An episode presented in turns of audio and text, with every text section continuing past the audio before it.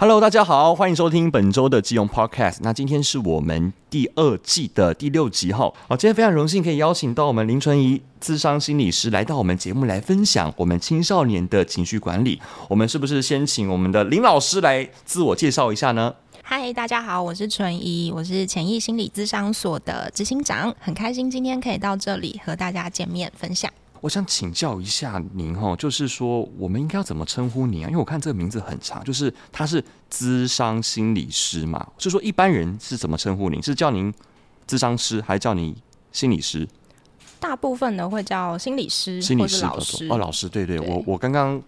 见到您，我也是叫老师这样子，因为我真不晓得要怎么称呼这样，我都用老师来称呼好了哈。心理师好了，心理师啊，心理师，老师感觉有点有点啊，真的吗？辈分有点高。是、是是是是是，是。那老师，我们今天就是讨论，就是我们是青少年的部分嘛。那其实、嗯、呃，青少年的定义是什么、啊？我们先厘清一下好不好？对。青少年主要会是指大概从十二岁到二十岁、二十一岁左右，嗯，就大概是儿童期之后，嗯、然后又是我们的成成人期之前，中间那段过渡期，是是，对，大概就是呃开始变声啊，男生变声啊、哦，然后女生可能胸部发育啊，开始第二性征都比较明显出现的时候，所以现在。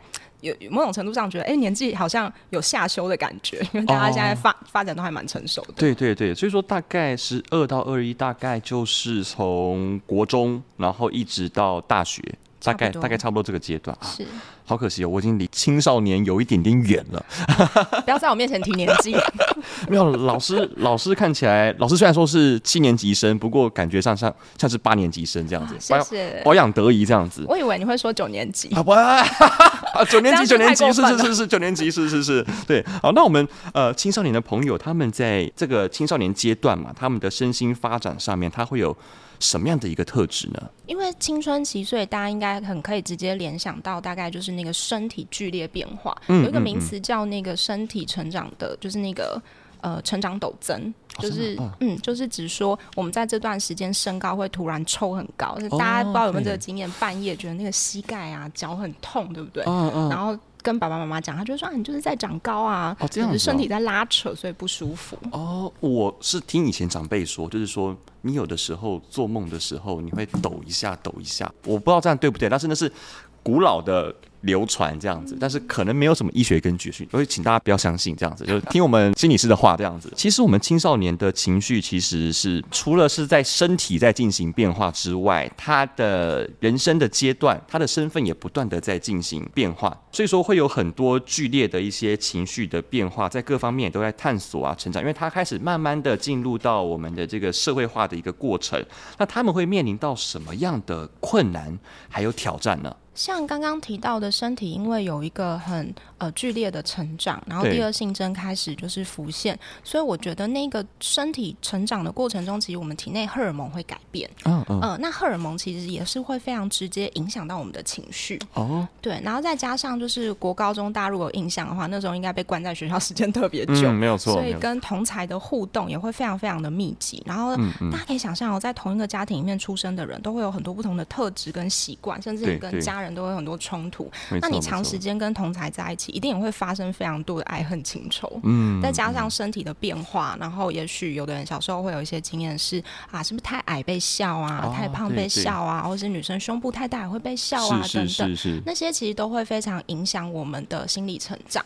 尤其是我们经过了，就是已经不是儿童，但又还没有大到是成人，可是好像周围的不不论是家长、老师或社会期待，都会觉得我们好像应该。要有一些足够的问题解决能力，嗯，或是自我的，无论是行为或情绪控制能力，然后再加上我们可能那段时间心理的发展也正走到了，就是一个对自己的认识、自我认同的发展。自我认同讲比较口语一点，就是我觉得自己是什么样的人。哎，对。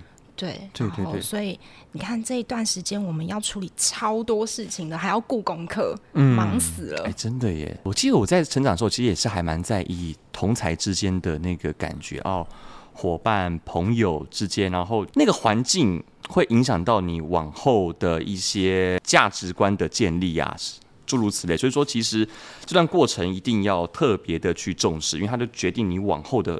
人格的发展，呃我们要如何去察觉说青少年的情绪或者是烦恼呢？我们要如何去把他们引导出来？呃，在群体中要发觉一个人有一些变化，可能就是他以统计来说，有点像离群值，就是哎、嗯嗯嗯，好像别人会做的事，他比较不会做，或是别人不太做的事情，他好像特别会做。对，然后他就会比较容易被注意到嘛。嗯，嗯，然后另外一种是跟他过去的状况相比，就是他平常可能都叽叽喳喳很开心，哎，怎么最近都不讲话？哦，或是就他跟平常变得不太一样。对。对，跟群体比不太一样，或是跟他自己过去比也不太一样，嗯嗯嗯、那可能就会是一个讯号，嗯，他有一些状况，嗯嗯嗯、只是不确定发生了什么事。这个时候我们是要直接介入关心吗？我觉得其实是可以直接询问他的，哦、然后那个询问比较像是真的就是关心，不是不是那个。询问就是不是？哎，你怎么了？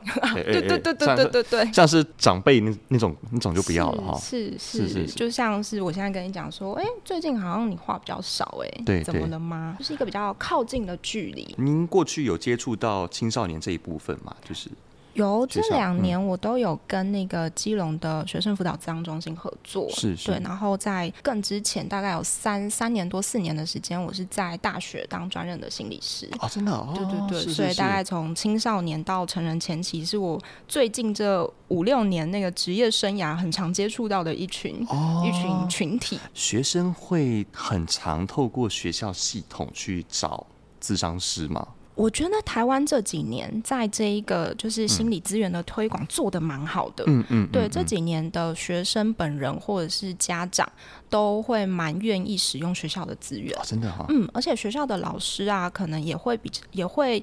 比较知道说学校有哪些东西、哪些资源管道可以帮助学生，嗯，嗯，然后也可以帮忙分散很多老师自己本身的呃负担，对，对，他们也会很愿意帮忙推广。我觉得这是这几年推的很还不错的原因。我觉得这个是一个好事，因为坦白说，过去或许比较少，可能是因为宣导的不够，或是人家不晓得有资。这项服务这样子，但是如果说大家呃能够有病视感嘛，就是他觉得他自己有点状况了，他会去寻求医疗专业吧？对，用医疗的词来说是病视感。不过因为我觉得亚洲人啦，或是一般的人，对于生病这件事情还是相对隐晦，所以我可能比较会说，这其实就是一个自我觉察。自我觉察。对。OK。然后愿意寻求呃资源协助自己，照照顾自己，照顾自己。我觉得这个这个部分很好，因为其实坦白说，像。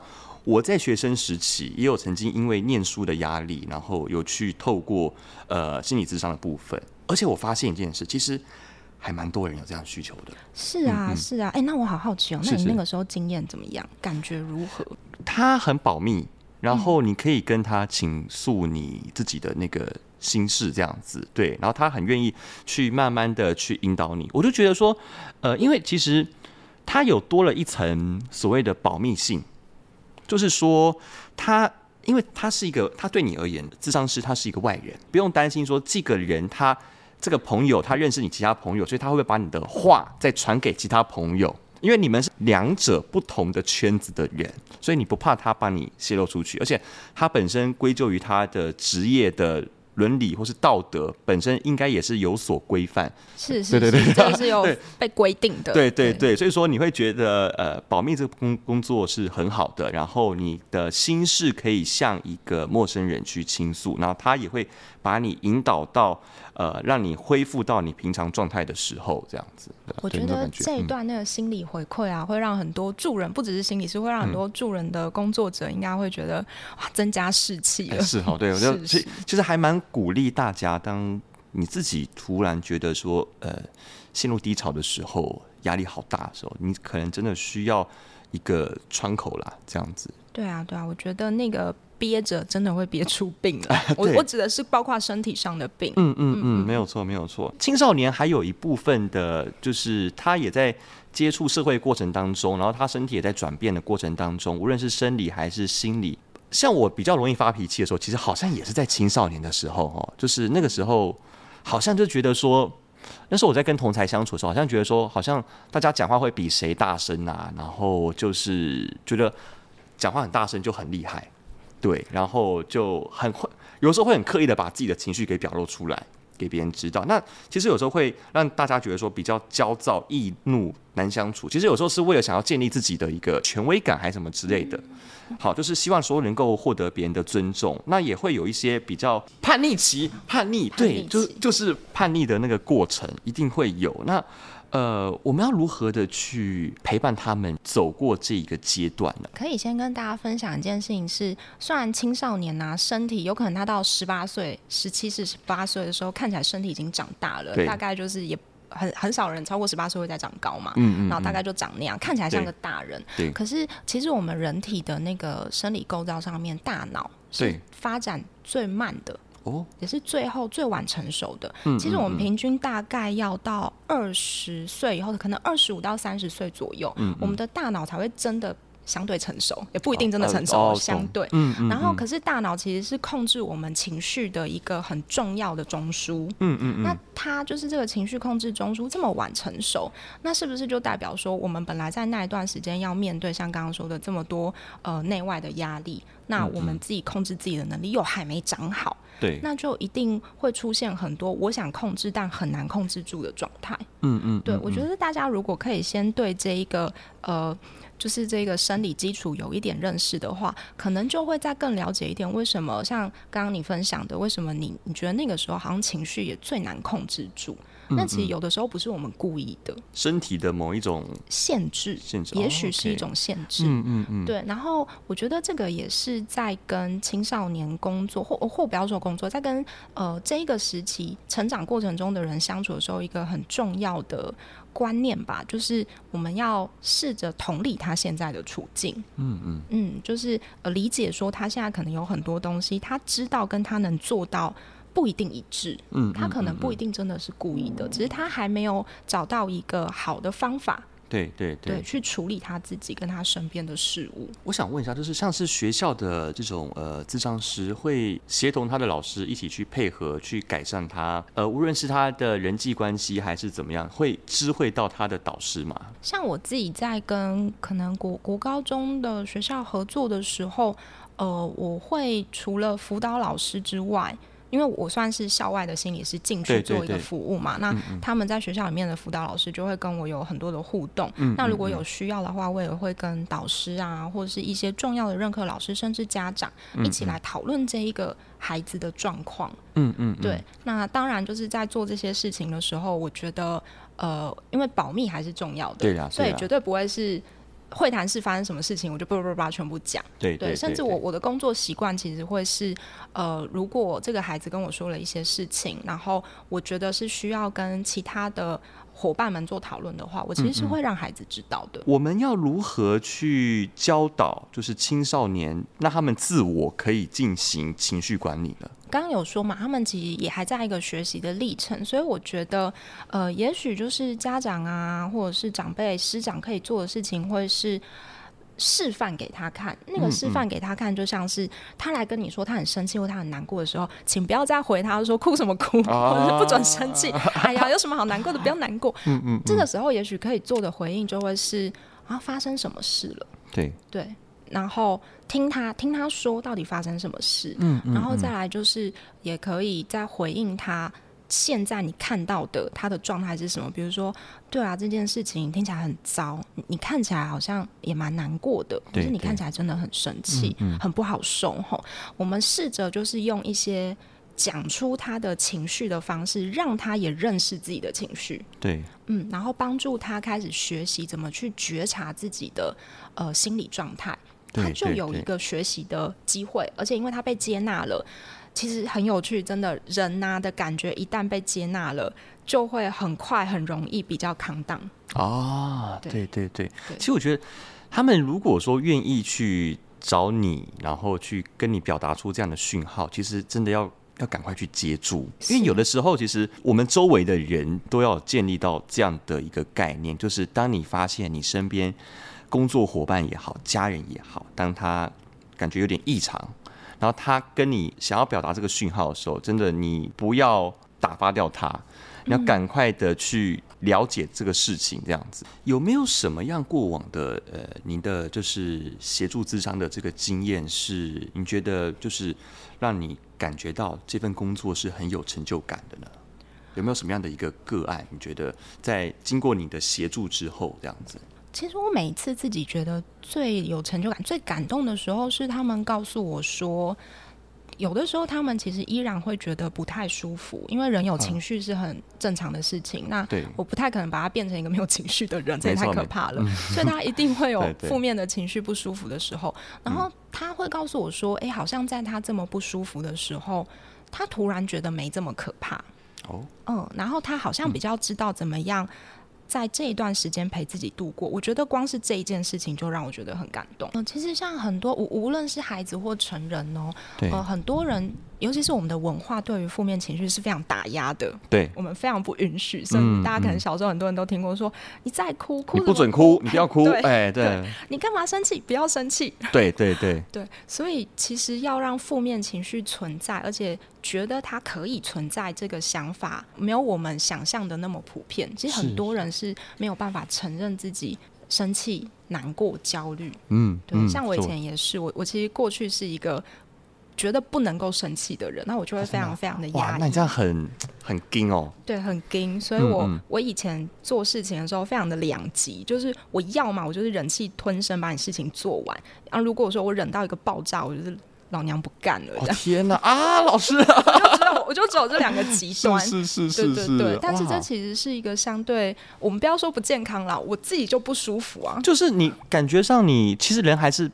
一定会有情绪，你没有释放掉，其实憋在心里面好像不太好。你日子会很难过啊。对啊，所以说其实要协助他去找一个疏通他情绪的一个通道，这样子。嗯，刚好你也提到这件事，我突然很好奇，想问，嗯嗯嗯对啊，所以如果你身边的人怪怪的，对对对，你会干嘛？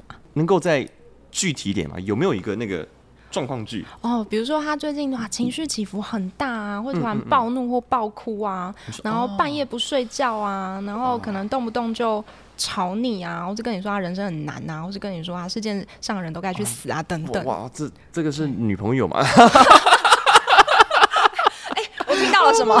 没有没有没有没有没有没有没有不会不会啊不会吧？你回家你回家没事哦？对对对，没有。其其实第一个是先问问看他。他怎么样呢？然后看他愿不愿意讲。他愿意讲话，我会听；但是如果如果不太愿意讲的话，我觉得可能会去问一下别人。这个别人很多种了，很多种。因为因为像我的话，可能会问问看身边的朋友这样子。所以会带他去受惊吗？哎哎哎，对对对，哎，民间的信仰的部分其实是最后一关，对我而言是最后一关。就是说说，万一就是我没有办法获得解答的时候，然后我可能会去透过去庙里面啊。求个签或什么之类的，或者或者是去问一些，哎，在等等等，我先跟观众朋友说一下，就是个人的行为、民间信仰这样子，就是可能会去问一下，透过宗教系统去了解一下这方面的事情。呃，如果说我问了本人，然后他不愿，因为因为有时候你问本人还真的不愿意答，嗯，对，他可能会有一个过度保护的心态，我不知道他可能是读了你还是怎么样这样子，对，但是他可能。真的会陷入到一个自我封闭的一个情况，这种这个是比较严重的时候。那你又找不到任何的解方，那就是哎，那就是通过宗教系统抽签，跟神明抽呃求个签师，然后去找个呃就是当机这样子各方面的，或是去算命。老师呢？老师。我其实算是，我觉得只要不会伤害到自己身心的，比如说过度酗酒啊，或者使用一些禁药，哦、我其实会觉得各种方法可以让自己舒服的方法，也许都是一种尝试。嗯、无论是求神拜佛啊，嗯嗯嗯、或者是塔罗占卜，我觉得那个跟运动、培养兴趣什么，也许。如果我们可以透过这一些方式让我们自己好过，我想那都是一个方法。那当然，智商也是其中一种。如果我们愿意尝试去呃问神明抽签，或是我们愿意尝试去运动，那我想我们也可以愿意尝试去咨商。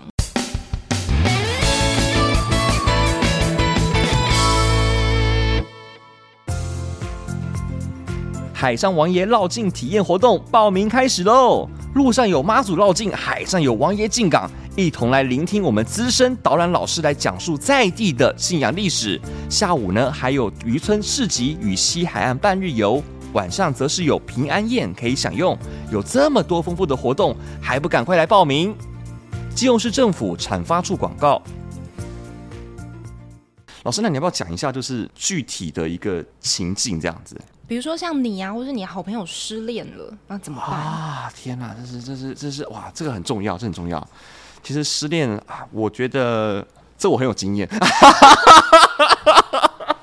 没有，没有没有，不是不是，就就是有过往的经验啦。我过往有过往的经验，就是说，其实失恋这个东西，就是那感受是很深刻的。就是说，你会觉得他可能他原本是你的家人，然后他突然抽离掉你的生活嘛。第一个就是会很难过，然后再来的话，你可能脑袋里面会去想说说，哎，这个人可不可以再回来？但是很抱歉，你们已经分手了。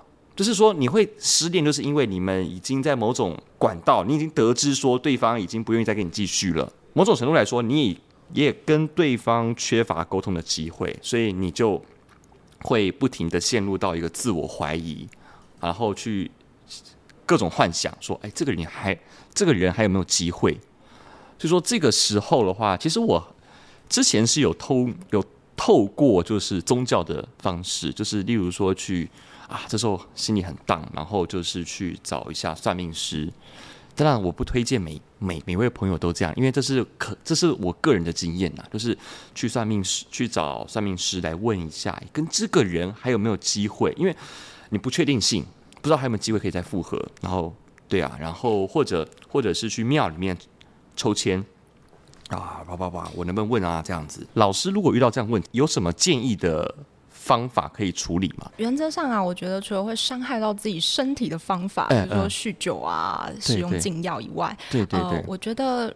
无论是求神拜佛、占卜，还是运动，嗯、或者培养兴趣等等，我觉得都是可以尝试的。是是，是。但我觉得，那那如果这些事情可以尝试，那咨商当然也可以是一个尝试。嗯，嗯嗯。那我觉得咨商跟心理咨商跟其他的这种方法比较不一样的地方，可能是在于这一些其他的方式，它比较是一个寻求外界的回答。嗯嗯嗯嗯嗯。可是心理咨商它走的比较是我们我们为自己解答。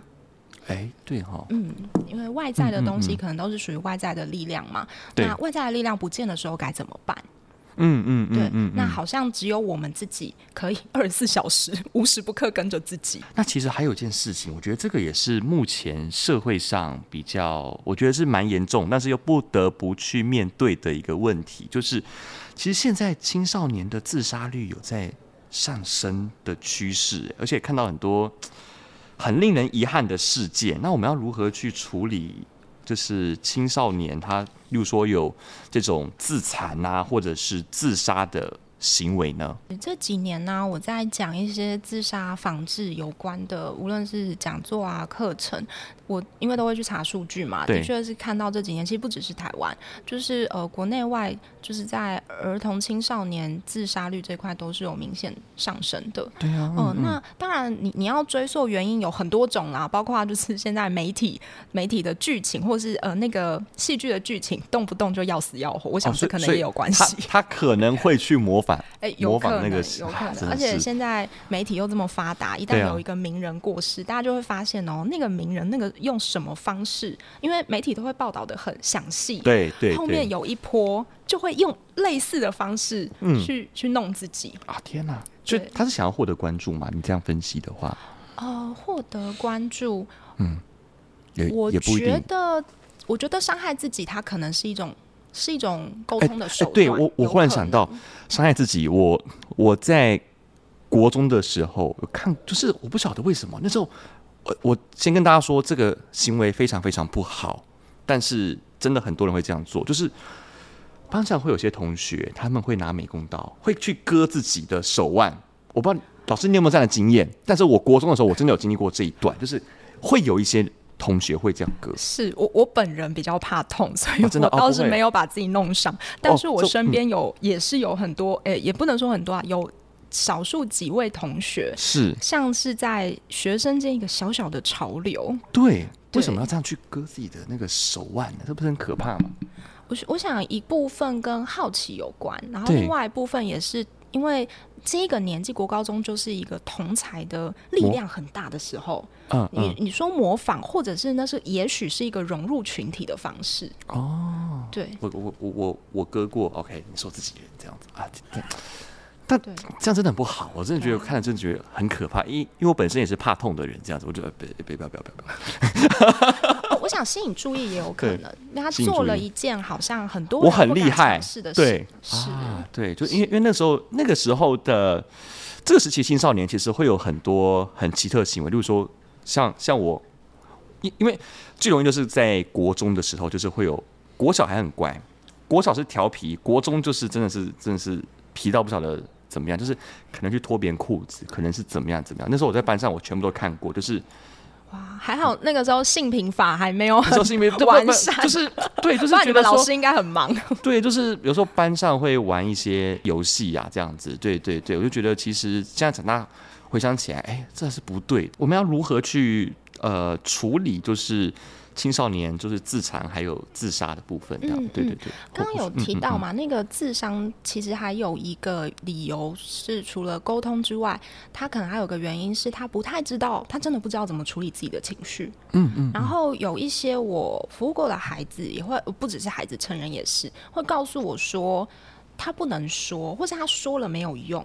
他说了，没有人会懂，或是说了会被会被骂，或是怎么样？嗯，那他会有更深的挫折感。那如果是这样，他不如就留在自己身体里。可是他在自己身体里，就是又有一股力量要冲出去，不知道怎么办，或者是他觉得那个呃所谓的很心痛啊，或者是很难过。哎、其实也有研究有发现，就是当人觉得心痛的时候，那个疼痛的区域其实很接近我们真的身体疼痛的区域，就那个疼痛是仿佛真的发生。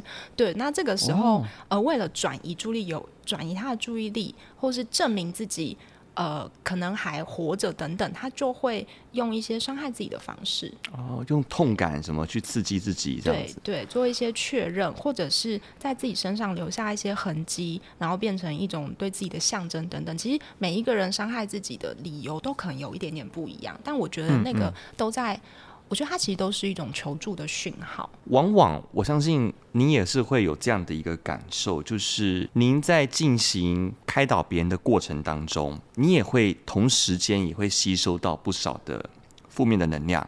可能会引发你的沮丧、担忧或是生气的情绪。那我们作为身边这样子的人，我们要如何去照顾我们自己呢？刚刚说那个不要否定孩子的情绪这件事情，也非常适合用在我们身上。就是我们有任何的情绪感受的时候，非常鼓励大家可以先停一下。如果有机会啦，当下没有什么特别重要的事，你可以先停一下，注意一下自己的感觉是什么。嗯然后你注意一下，就是这个时候你可能会在心里。对自己说什么话吗？嗯嗯，然后你能不能就是让这些感觉稍微自由一点浮现出来？嗯嗯嗯嗯，然后你去注意自己的感觉之后，你可能会对自己有更多的认识。对。自己跟自己对话这样子哦，是是一个。哦、然后在智商里面，其实我也会偶偶尔我也会请呃来跟我谈话的人回去的时候做类似这样的练习，就是去注意一下他们在生活中出现一些比较激烈的情绪，或者是一些他们很不喜欢的感受的时候，通常那个感受是什么？然后他们那个时候可能发生什么事啊，或是接下来他们会干嘛？嗯，然后再带回来智商中，我们来做一些讨论，其实就会发现说，呃。这一些不舒服的情绪，很多时候是被压抑住的，或者是甚至因为这些情绪的产生，我们会对自己有很多更多的生气、不喜欢，嗯嗯嗯、甚至指责。对对对，自己指责自己是一个非常强大而且蛮恐怖的力量。哦，真的哈、哦。对，我曾经有陷入到。很严重的自我的自责的情况当中，哎，那那段期间真的很糟糕。但是好在之后之后有走出来。那我想请教一下，就是说，像现在有很多的怎么说啊，净化自己的一个，我不知道这这这个词正不正确，因为这个词可能比较宗教，就是净化自己的方式。像我有时候早上的时候啊，我会我会去听那种那什么晨间冥想，你知道吗？就是就是他他可能是五分钟，可能是十分钟，然后然后他会给你播一个。背景音乐，你好，现在我们开始进行十分钟的晨间冥想，然后他慢慢的，他会很温柔的，然后跟跟你讲话，然后每一个冥想他都会有不一样的主题，例如说今天是赞美自己，哦，你今天你非常有自信，然后怎么样这样子的一个影片，然后我们这样去做搭配，您认为这个对于我们来说会有正向的帮助吗？还是在我的工作里面，有时候呃，我也会带就是一些课程的成员做那个呼吸放松啊，或是身体的扫描，然后让大家去有一个放空，就是那种是一个。大脑跟心灵休息的时刻，嗯嗯嗯，对。然后呃，像这一些就是给自己从外界给自己一个正向的鼓励，如果对自己有帮助的话，我觉得是一个很好的方法。因为其实，在我们人成长的过程中，我们其实是会先从。别人怎么看我们，嗯，才走到我们怎么看自己。对对对，真的是这样。小时候爸爸妈妈说我们是怎么样的人，爸爸妈妈说什么我们就做到后来，同才说我们什么我们就做，然后再到后来，我们好像才比较有机会找到，那我觉得自己怎么样，我想要做什么，而不是别人叫我们。哎，说的很有道理，对对对，好像是这样子。坦白讲，我以前也是活在别人看我的这个状况，然后现在已经知道说大概自己喜欢什么，不喜欢什么，我很敢去表达出自己的感受，然后也知道说就是自己是一个什么样子的。就是以前我认定自己的方式是从别人那边得知的，然后？他可能说啊，你是个很很很调皮、很外向的人，但是我可能觉得，哎，我我到现在才知道说我到底是一个什么样的一个。状状态是经过很多不断呃很多事件，然后不断的去验证，我才知道说哦，原来我是自自己是这样子的一个人，这样子。我觉得你刚好说到一个很重要的重点是，你才知道你喜欢什么跟不喜欢什么。嗯，我觉得那个是一个很重要，除了它是一个对自己的认识跟觉察之外，它也是一个很重要我们跟别人的那个情绪或人际界限的基础。嗯，嗯，嗯，嗯，我们喜欢什么跟不喜欢什么。对，不知道这可不可以剪进去，但是像现在我觉得那个 Me Too 的运动，哎、嗯，对，Me Too 其实也是在说，呃，我我觉得在这个运动里面给我啦，至少给我一个最大的启发，呃，嗯、最大的思考的点是，我们可能会需要更去了解自己到底喜欢什么，不喜欢什么，什么时候是说要，什么时候是说不要，不要对，而不是。呃，我喜欢的时候，我不敢说。哎、我觉得这讲得很正确，因为坦白说吧，就是我不晓得是不是我们这边的文化长这样子，就是我觉得我们东方人的文化好像就是从小就是被接受说，你就什么事情都要说要，好像有这种感觉，就是你无法拒绝人家。是，但是好像在其他我看国外的片子，好像是。国外的小朋友好像比较比较敢比较敢去表达自己，像像我们就是哦，大人问你说这东西要不要，你就说好啊，要要，就是一定要很遵从上面的一个意思，这样。就，但是这样好像会有点过度的去压抑到你自己原本的意愿，还有你的情绪，这样子有点可惜，是很可惜，而且呃。我觉得，像以女性角色来说，对那一个在台湾呐、啊，台湾的文化里面，我们对女生的期待，无论你喜欢或不喜欢，你都不是要说喜欢或不喜欢，嗯、你要说的是好。哦，最近跟朋友聊天，同行朋友聊天就有提到，其实我们是要说好，无论我喜欢还是不喜欢，我都不能说，嗯、我只能说好啊，然后很顺从，对对对。然后久了，我们也许也会不确定我喜欢还是不喜欢。嗯嗯、然后我喜欢的时候。我可以说吗？我不喜欢的时候，我可以说吗？嗯嗯，嗯，那是一个很模糊的界限。我觉得真的是还蛮鼓励，就是大家勇敢的去表达自己喜欢跟不喜欢，就是不要让自己受到委屈啊！对对对对对对对，没有错没有错。好，那今天其实非常感谢我们林纯怡呃心理咨商师来带给我们非常精彩的一个内容哦。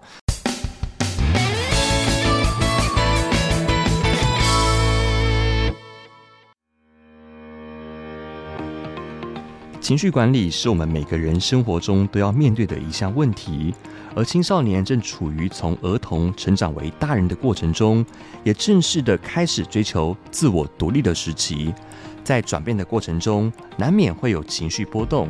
身为家人或朋友，我们可以循序渐进的给予教导，同时给予肯定，还有同理心。在沟通的时候，不妨练习察觉青少年的情绪，并且试着引导。表达他们的感受，才能有助于解决青少年的情绪管理问题。如果大家有各方面的心理上的困扰，也可以来到我们的心卫中心，就在七堵区明德一路一百六十九号，也就是七堵邮局的旁边。